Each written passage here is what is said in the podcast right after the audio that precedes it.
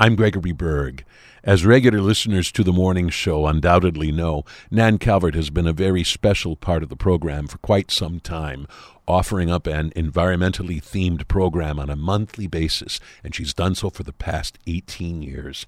Her last visit to The Morning Show in that capacity occurred this past Thursday. She is stepping down, and in gratitude for all she has contributed to the program, we are replaying some of our favorite Nan interviews on the Saturday and Sunday podcasts during the month of February. This particular interview about habitat restoration aired back in March of 2021. And we welcome you to the Tuesday Morning Show on WGTD. I'm Gregory Berg. It is great to have back with us for her monthly visit to the program, Nan Calvert from Root Pike Wynn. And Nan, as you know, if you are a frequent listener to The Morning Show, always brings with her an interesting guest or two to talk about some kind of issue related to the environment. And first of all, Nan, we welcome you back to the program. Well, thanks very much. I'm glad to be here. Today's conversation very much falls in line with one of our most recent conversations. Talk for a moment first about the topic itself before we introduce our special guest. Surely. So today we are going to talk about a really exciting project going on in Mount Pleasant. It's called the Meachem Road Project, most commonly anyway. And this is about habitat restoration, habitat reintroduction, improvement, and it also falls under the umbrella of green infrastructure. And so that's what we're going to talk about today. We're going to talk about this project and the benefits that it provides, not only to people in that area, but to all of us in the Root Pike Watershed Basin. Very good. And I'm especially excited about this because I live in Mount Pleasant and don't live very far at all from Meachem Road. So we're for once, we're talking about something that's almost literally in my backyard. So this is going to be fun. I understand, Nan, you're meeting our special guest today, actually person to person for the first time today. Tell us, though, how you first came to know about Joe Pfeiffer. So Root Pike Watershed Initiative Network is familiar with KCI and certainly the project that's happening right now. And so I was happy to be able to contact KCI and find out who would be the best person to represent that firm as well as the project. And it turns out to be Joe.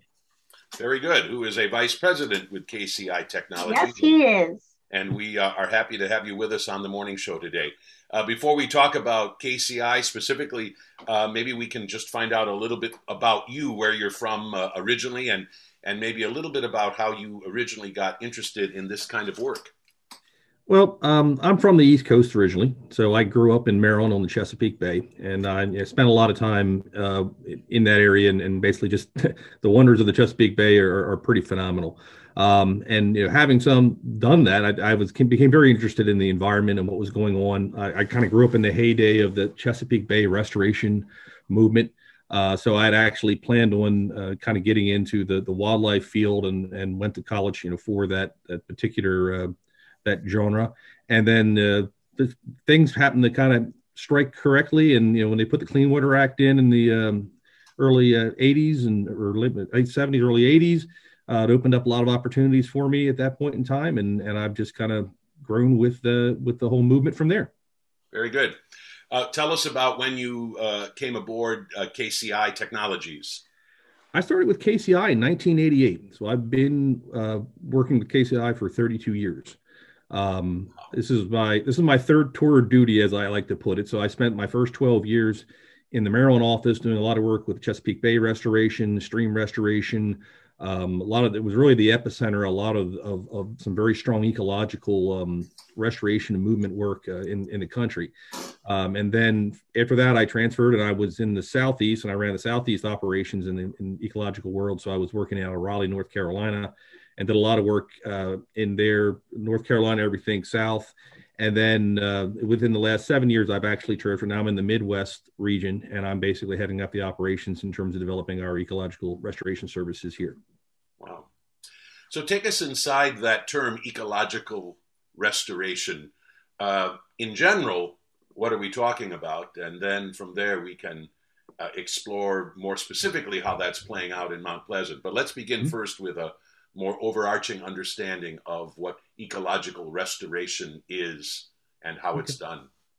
Okay, and that's there's kind of a philosophical side of it and actually a practical side of it. So the reality of the ecological restoration is we're trying to return or reestablish functions that were lost over time due to anything from human activity to natural occurrences. The environment provides us all with a whole suite of viable functions, from air, clean water, to wildlife habitat. And over time, just from human occupation, those things become damaged slowly over time in climate change. So part of doing the ecological restoration is trying to figure out how to reclaim those functions. Now, within that, you have the concept of trying to restore it back to the condition it was historically in. But more recently, people are recognizing that most of our ecological systems are novel by nature because they've changed because of climate change or things that are around them. So we can't always restore them purely back to the original ecological condition that was pre-occupation, but we can restore the majority of the functions just in a different context. So doing ecological restoration is partly understanding the functions that the area that is providing or provided, and trying to find ways of integrating them back in and kind of in a new paradigm to basically create a system that reestablishes those functions for the betterment of society. How long has this kind of thing been done? I mean, how far back into our history can we see this kind of work being done? I think there's always been a trend for basically doing ecological restoration. I think it started, with the kind of the ecology movement back in the 60s and going into the 70s.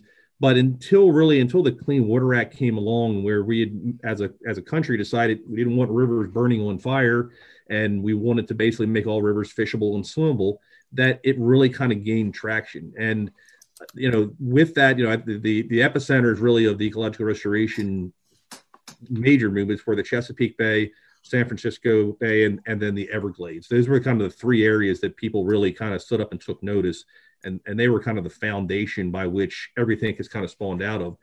And then because of the need to basically kind of mitigate for impacts associated with air and water and all that, there becomes more funding opportunities to actually do this and more opportunities to match projects with needs and finding ways of actually putting them in the ground. So explain how a firm like yours functions in terms of the kind of projects that you do and how they sort of come to you, how you come to take up the projects that you do. How are these connections made? They come from a lot of different avenues. Some of them come from the purely restoration side, as we call it, in terms of there's an NGO that basically has a project they want done, and we work with them to basically get that accomplished. Some of them are for compensating or mitigating for impacts. A lot of times a tremendous amount of our work comes through the departments of transportation, whereby, they're probably a major impactor because their highways are so long and wide that eventually they wind up with impacts, and then they need to replace or mitigate those impacts to basically compensate for the loss of the functions of the system. So some of it comes from that. And then otherwise, we work with just different organizations who basically are looking to basically improve the environment around them and develop a more comprehensive approach, a sustainability type of process with development and those kind of things. So they kind of all come from different angles, but they're all with the intent of trying to restore those lost functions. So, for instance, at this point in time, when we are talking, and of course we're going to turn our attention in a little bit to the specific project in Mount Pleasant that you're working on, at any given point in time, how many projects is KCI working on? And I would guess that maybe if you're working on multiple projects simultaneously, that you're at probably different points along the chronological arc in terms of start and middle and end. Yep. So the projects, the more modern sense of these projects, which are larger projects, you know, they take 10 years to get to completion. So, but from the time you actually start them to the time you go through design, permitting, planning, construction, monitoring, management, it takes 10 years to restore a ecological system, you know, back to health. With that in mind, you know, currently we probably have 25, 30 projects going company wide. We have two going here in Wisconsin. We have many going back on the East Coast. We have a bunch of them down in Indiana. In different levels and contexts. Some we're doing everything, some we're doing monitoring and management. It just depends on that.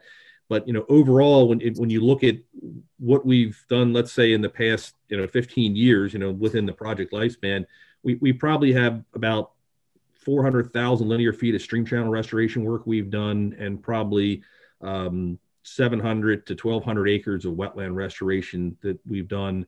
And that's just the pure ecological restoration side of things. That doesn't include other things where we're integrating planning work into lake restoration or into nutrient control or management or those other types of things, which are a bit more single function focused. Wow. I wasn't expecting you to be talking about something quite so broad in terms of the scope of what you folks are able to do. Mm-hmm. Yeah, it's all encompassing. A lot of times I try to relate kind of what we do as environmental scientists and ecological restoration specialists. It's similar to the medical field. You know, the Earth's our patient, and we spend a lot of times monitoring it and figuring out how to treat it, and then try to basically work with the symptoms to basically kind of bring it back to health. And so that covers a wide range of things and a wide geography of area that to basically work in. Wow. And Nan, I suspect you appreciate that metaphor that he just offered, and I suspect you would be wanting us to think about preventative medicine, or preventing problems before they emerge and have to be, in a sense, treated and repaired. It would be lovely. Yes, that would be a terrific way to approach things. Unfortunately, of course, everybody is behind the 8 ball on this because of the way things we've been doing for such a long time. And, you know, it's difficult to bring them back to health. So when you think about chloride contamination in our fresh water, which comes from the salt prep applications that we do during the snow and ice season, you know, that's in there essentially forever at this point. It's not going to go away. So we can't preempt it anymore. We have to prevent any further contamination insofar as much as we can. There are things, though, that we can do going forward to lessen our impact. And so, in fact, I was just having a conversation about this yesterday for new construction for homes. Instead of using traditional cement and asphalt for driveways and whatnot, how about we consider using pervious surfaces for those so that water can infiltrate back underground where it's supposed to go. So most of the time we're playing catch up, and we're trying to fix things, and we're trying to treat things that are broken. But every once in a while we can preempt further insult and injury to our patient. I've never heard that analogy before, but it's a very good one, I have to say. Sad, but good. Right.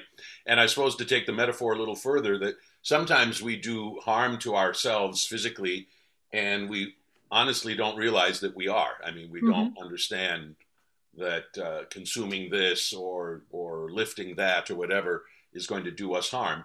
And then there are consequences with which we have to deal. And likewise with the planet Earth, there are things that we have done for decades, maybe centuries, not understanding. I mean, honestly, not understanding the consequences to the planet. Right. And now we're forced to face those consequences. Right.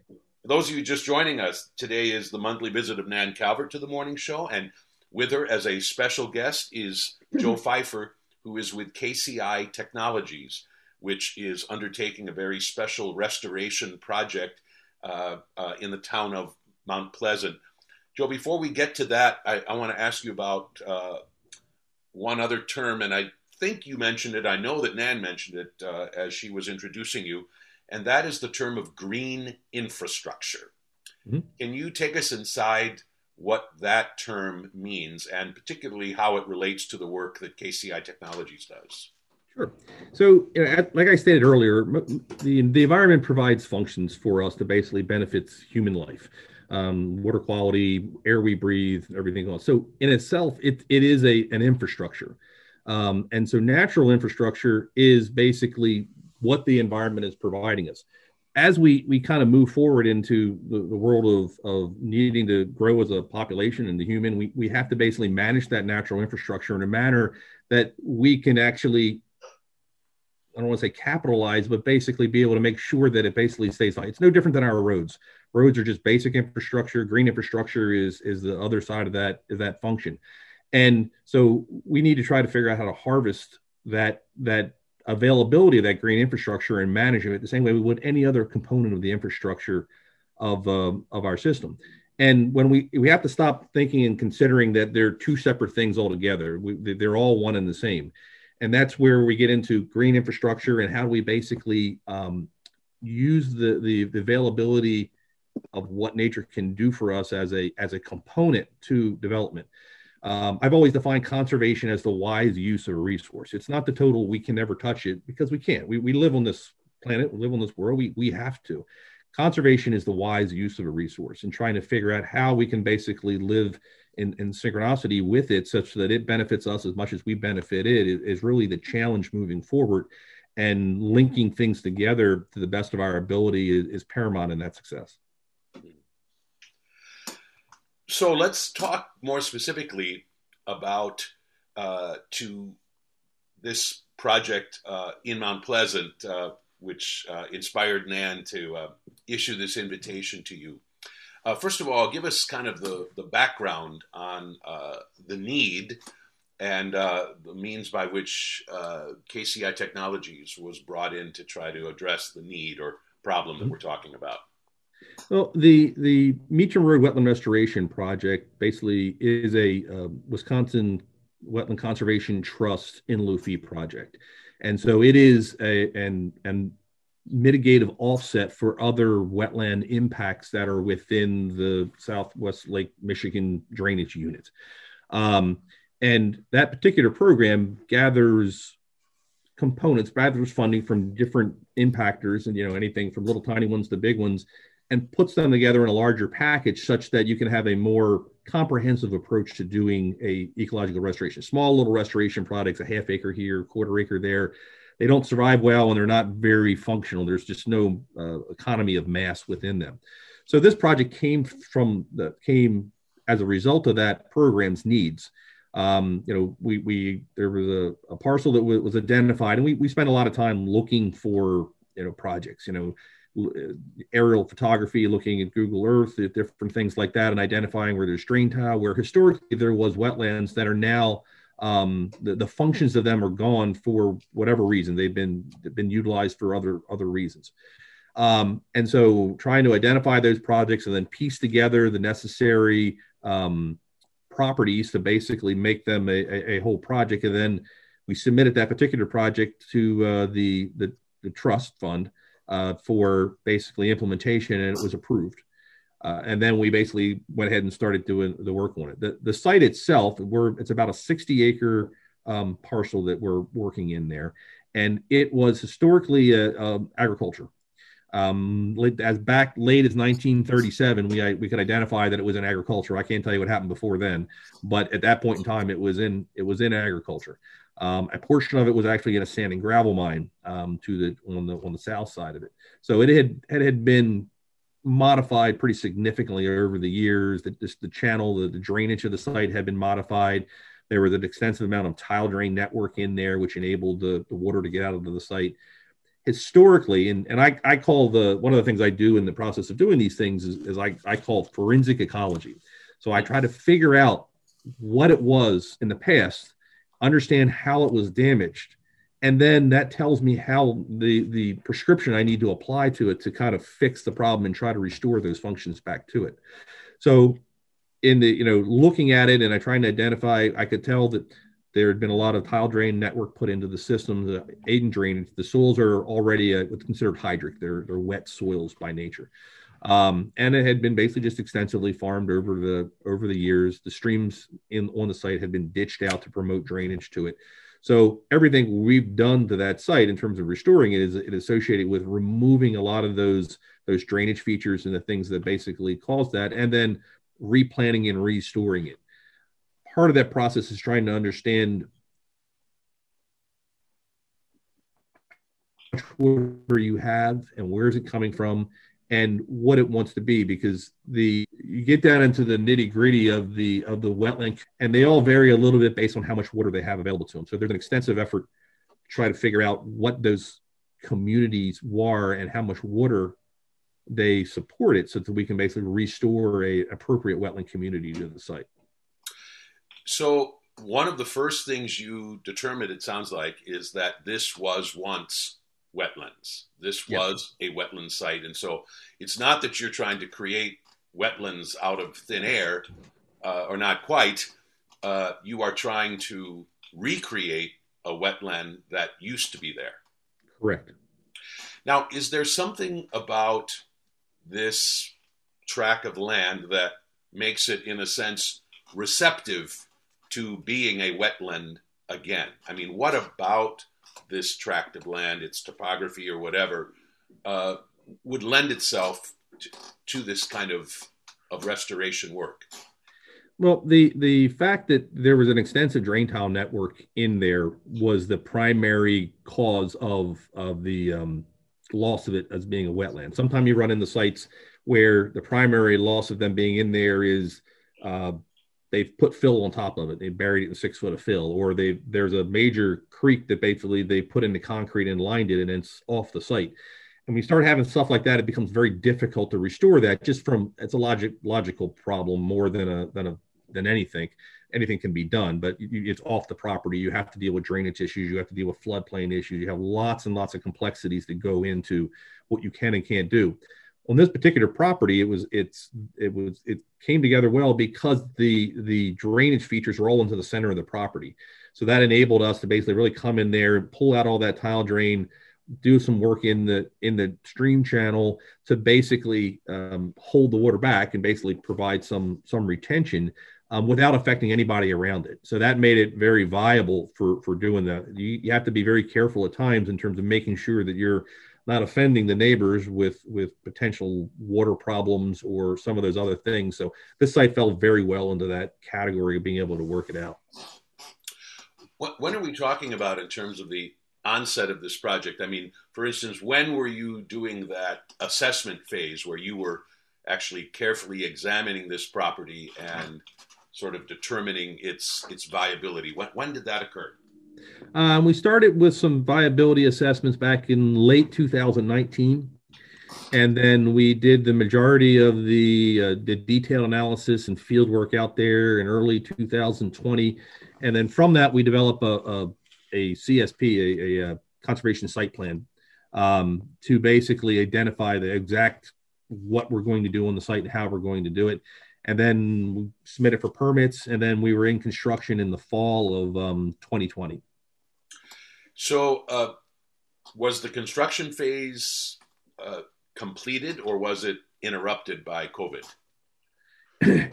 It really wasn't interrupted, and it's a little bit easier when you've got people working outside, and it doesn't necessarily always require mass volumes of people. The best restoration sites are the ones where you can basically surgically go in and deal with the problems without basically complete frontal assault on it. You know, we're trying to do plastic surgery more than we're trying to do amputations in the process of returning these sites back to consideration. So we can work with a smaller crew, plenty of room. Yes, COVID really didn't have a huge impact on slowing that down.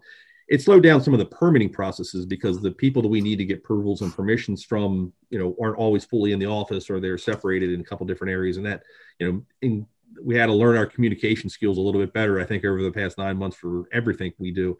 So that certainly was a bit of a challenge, but it went through very, very smoothly. Right. So construction then is complete. We're 95% complete overall. I've got a little bit of cleanup work to do here somewhere to the end of the month, and then starting the first week of April, we go start planting the woody vegetation. So we've got 44,000 trees we're going to be planting out there on that 60 acres. We did the seeding over the winter because we like the seed to stratify with the cold weather. It makes the native seed grow better.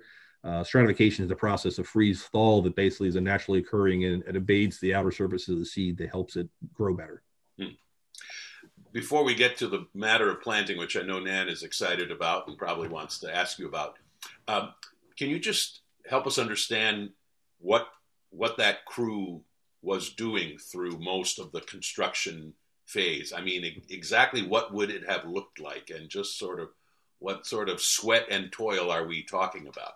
Well, I can tell you that from firsthand experience because I was one of the ones doing it. So. Ah, okay.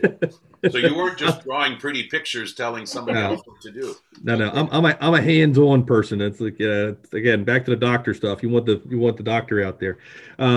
So a lot of it was drain tile. You know, there was an extensive, probably I think I calculated roughly 20,000 linear foot of drain tile that was buried in the soils out there. So drain tile is basically a vitrified clay pipe, almost like a stove pipe, that's put in the ground. Anywhere from, you know, 1.5 to 2.5 feet underground on a slope that basically takes any groundwater that's coming up or any surface water that's ponding up and allows it to drain down and out and drain out of the site. So we basically had to go out there and we located each one of those drain tiles and broke them, took chunks of them out. We didn't basically try to completely excavate the entire site because clay pipe is pretty inert anyway, so we basically go in and about every 200 feet and break a 10-foot section out with a track hoe. So you dig that up, break that pipe, and then recompact the dirt back into the hole and put the topsoil back in place. But it was a lattice network, a Christmas tree network of drain tile pipe out there, and it took us the better part of a month just finding it and then breaking it. And it can be a little bit challenging because there's no marks based on where it is. It's all based off of looking at aerial photographs and identifying coordinates and then measuring in between. And so it's a process. Wow. I'm curious, for somebody who would drive down Meachem Road, and I'm sure at a very casual glance, I'm guessing that one would scarcely know that anything has happened there. I mean, it's not like there's a deep valley where once it was flat, or a tall mountain, little hill where once it was flat. I mean, I'm guessing at a glance, it does not look remarkably different. If you looked closely, would somebody who knew what it looked like before be able to tell that there is a big difference, or will that difference, visible difference, be more apparent now in this next phase? The visible difference probably really won't pop. The people will notice it until probably next fall or maybe even the following spring. And the reason being is, it's been in agriculture. So right now we've gone in and reapplied, kind of roughened the surface up, developed microtopography, as we call it, on a majority of the site, which wouldn't look a whole lot different than the normal agriculture activities that are going on there. We're going to plant the trees. The trees are, 18-inch tall, bare root stock, so they're not very obvious just yet. And then, so it'll be a couple years, but in a couple of years, they'll actually be able to start noticing that, it has a different look to it. Wetlands in a field just look different than just your normal field. They have different color schemes. They basically, how the patterns of the drainage lay out. And then the trees will start basically popping up. It'll be a couple of years before we actually see the trees, getting up into that 4-foot range where you can actually see the vegetation that basically is starting to kind of reestablish itself back in the field.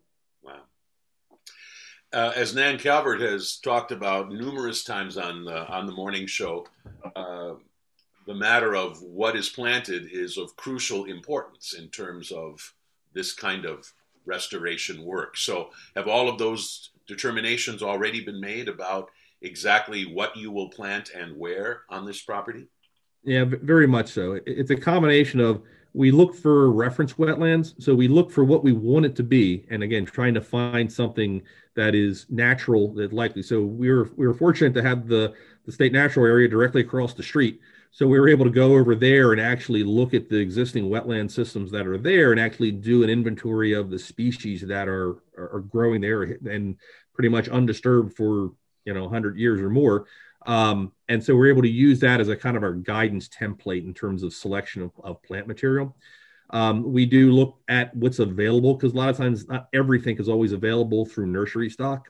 So it's kind of a combination of identifying what was historically there, what's commonly found in the wetland community types that we've identified are going to be reestablishing themselves on site, and what the reference wetlands tell us. And from that, we create our planning list to basically reestablish the woody species.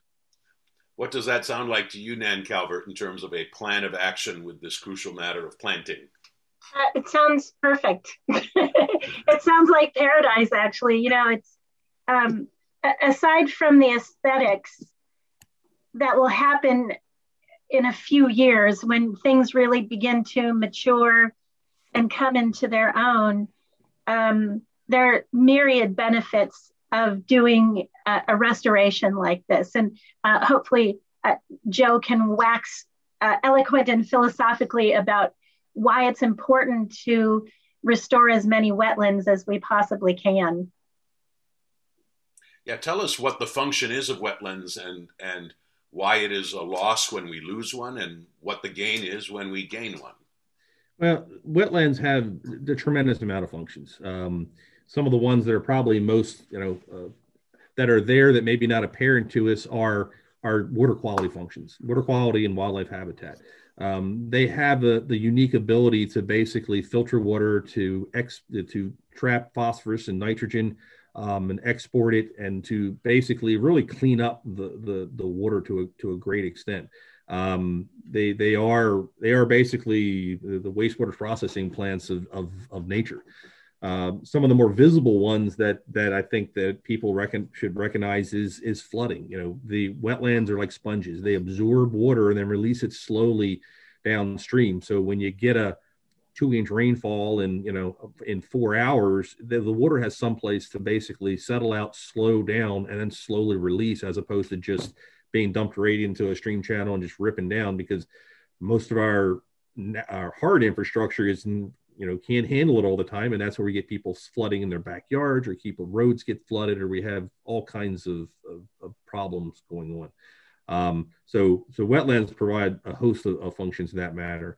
Wildlife habitats is another one, and whether or not it's deer, whether it's birds, whether it's migratory animals, there are many animals that are very specialized to wetland habitats and systems that require that the habitat, and we've lost so much of it over the years that when you actually can do a restoration like this one, these 60 acres, the wildlife habitat, it will be incredible.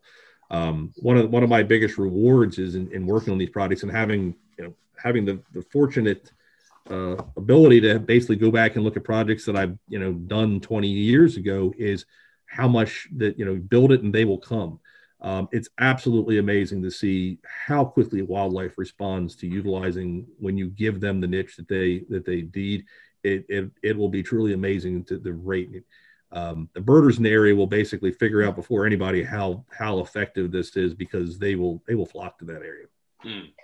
Unfortunately, wetlands are one of the least understood or most misunderstood habitats. When you talk about wetlands, people think, it's a swamp. It's it's something that's just going to breed mosquitoes. But in point of fact, if you have a healthy wetland ecosystem, you're not overrun with mosquitoes. Yes, you will have some, but you also have all kinds of animals that eat the larvae and also the adult form of the mosquito.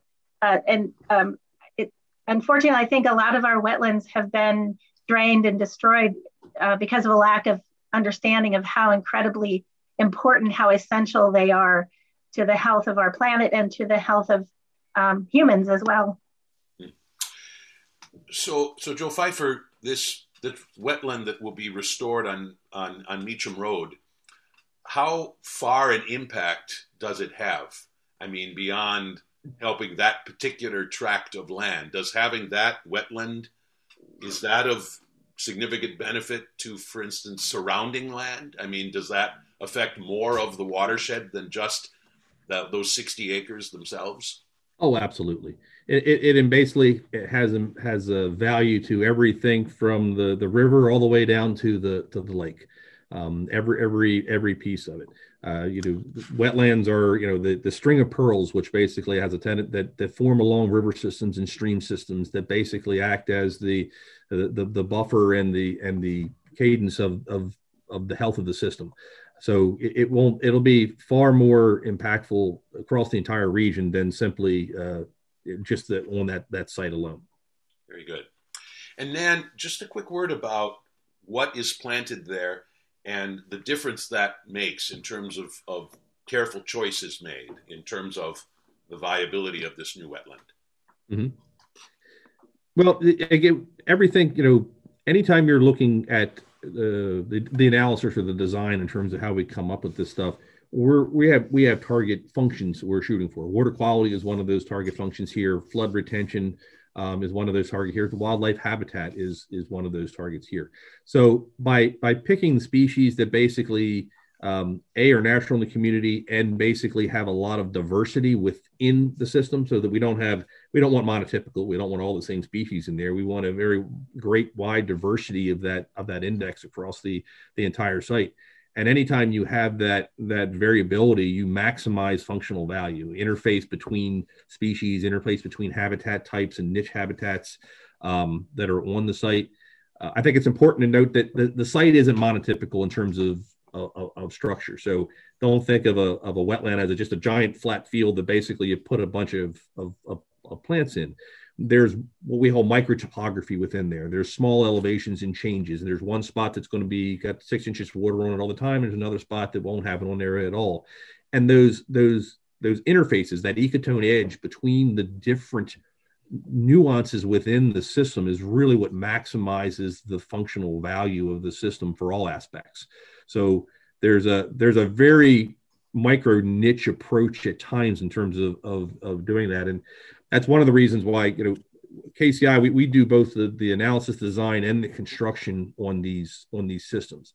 And I've always professed that it's important to have the guys that are doing the design work and the analysis work being the guys that are basically doing the construction work, because it's very difficult to basically take a project like this and say, just bid it out to a contractor. Not that they can't do the work, but they're building what's on the plans exactly. There's a lot of art that goes to within the allowances of the plan to basically build these to be very effective and to basically make them work very well, and that takes time and experience, and it's just kind of adjusting a little bit as you go. So I've been a very strong proponent of being able to both design and build these things to maximize effect and efficiency. Wow, Joe, for those of us who are native plant nerds like myself, can you speak specifically about species that you've chosen in there, trees and herbaceous species? I wouldn't want to tell you wrong. I could get my list out here, but we have maples in there. We have some hackberry, and I don't want to trying to confuse it because I've got multiple products going on and they all have different species lists to them. We have a large shrub wetland components. We have a lot of willows in there, some red twig dogwoods, some red osiers in there.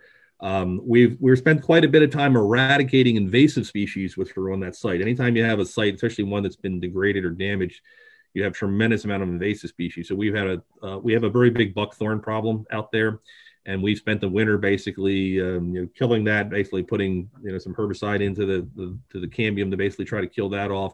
We had a lot of honeysuckle out there, so we've basically been working on that. We also have some bunch of reed canary grass. All of them are invasive species that we need to eradicate as part of the process. So it's as much as what we're killing as what we're planting. Right.